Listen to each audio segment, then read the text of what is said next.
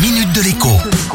Bonjour à tous. Une fois n'est pas coutume dans la Minute Éco, je vais vous parler d'économie. La vraie, la pure, la dure, celle qui fait suer tout le monde. De temps en temps, il faut bien y passer pour comprendre ce qui est en train de nous arriver.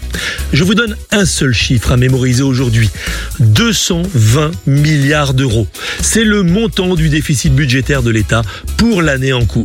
Cette somme ne vous dit peut-être rien à part qu'elle est énorme, mais rapportée à votre foyer fiscal, dites-vous que c'est un peu comme si vous aviez emprunté 5600 euros à la banque pour boucler votre budget familial annuel.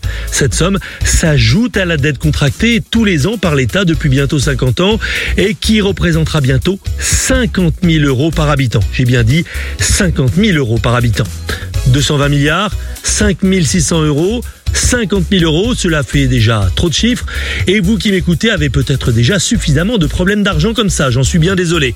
Mais mon rôle ne consiste pas à faire l'autruche ou à cacher la poussière sous le tapis. Je suis là pour vous expliquer pourquoi le quoi qu'il en coûte va s'arrêter bientôt.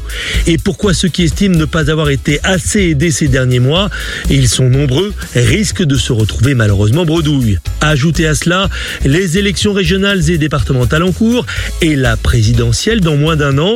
Autrement dit, une période où il est difficile pour les hommes politiques de ne pas faire de promesses et, eh bien, vous comprendrez pourquoi nous ne sommes pas sortis de l'auberge. À demain.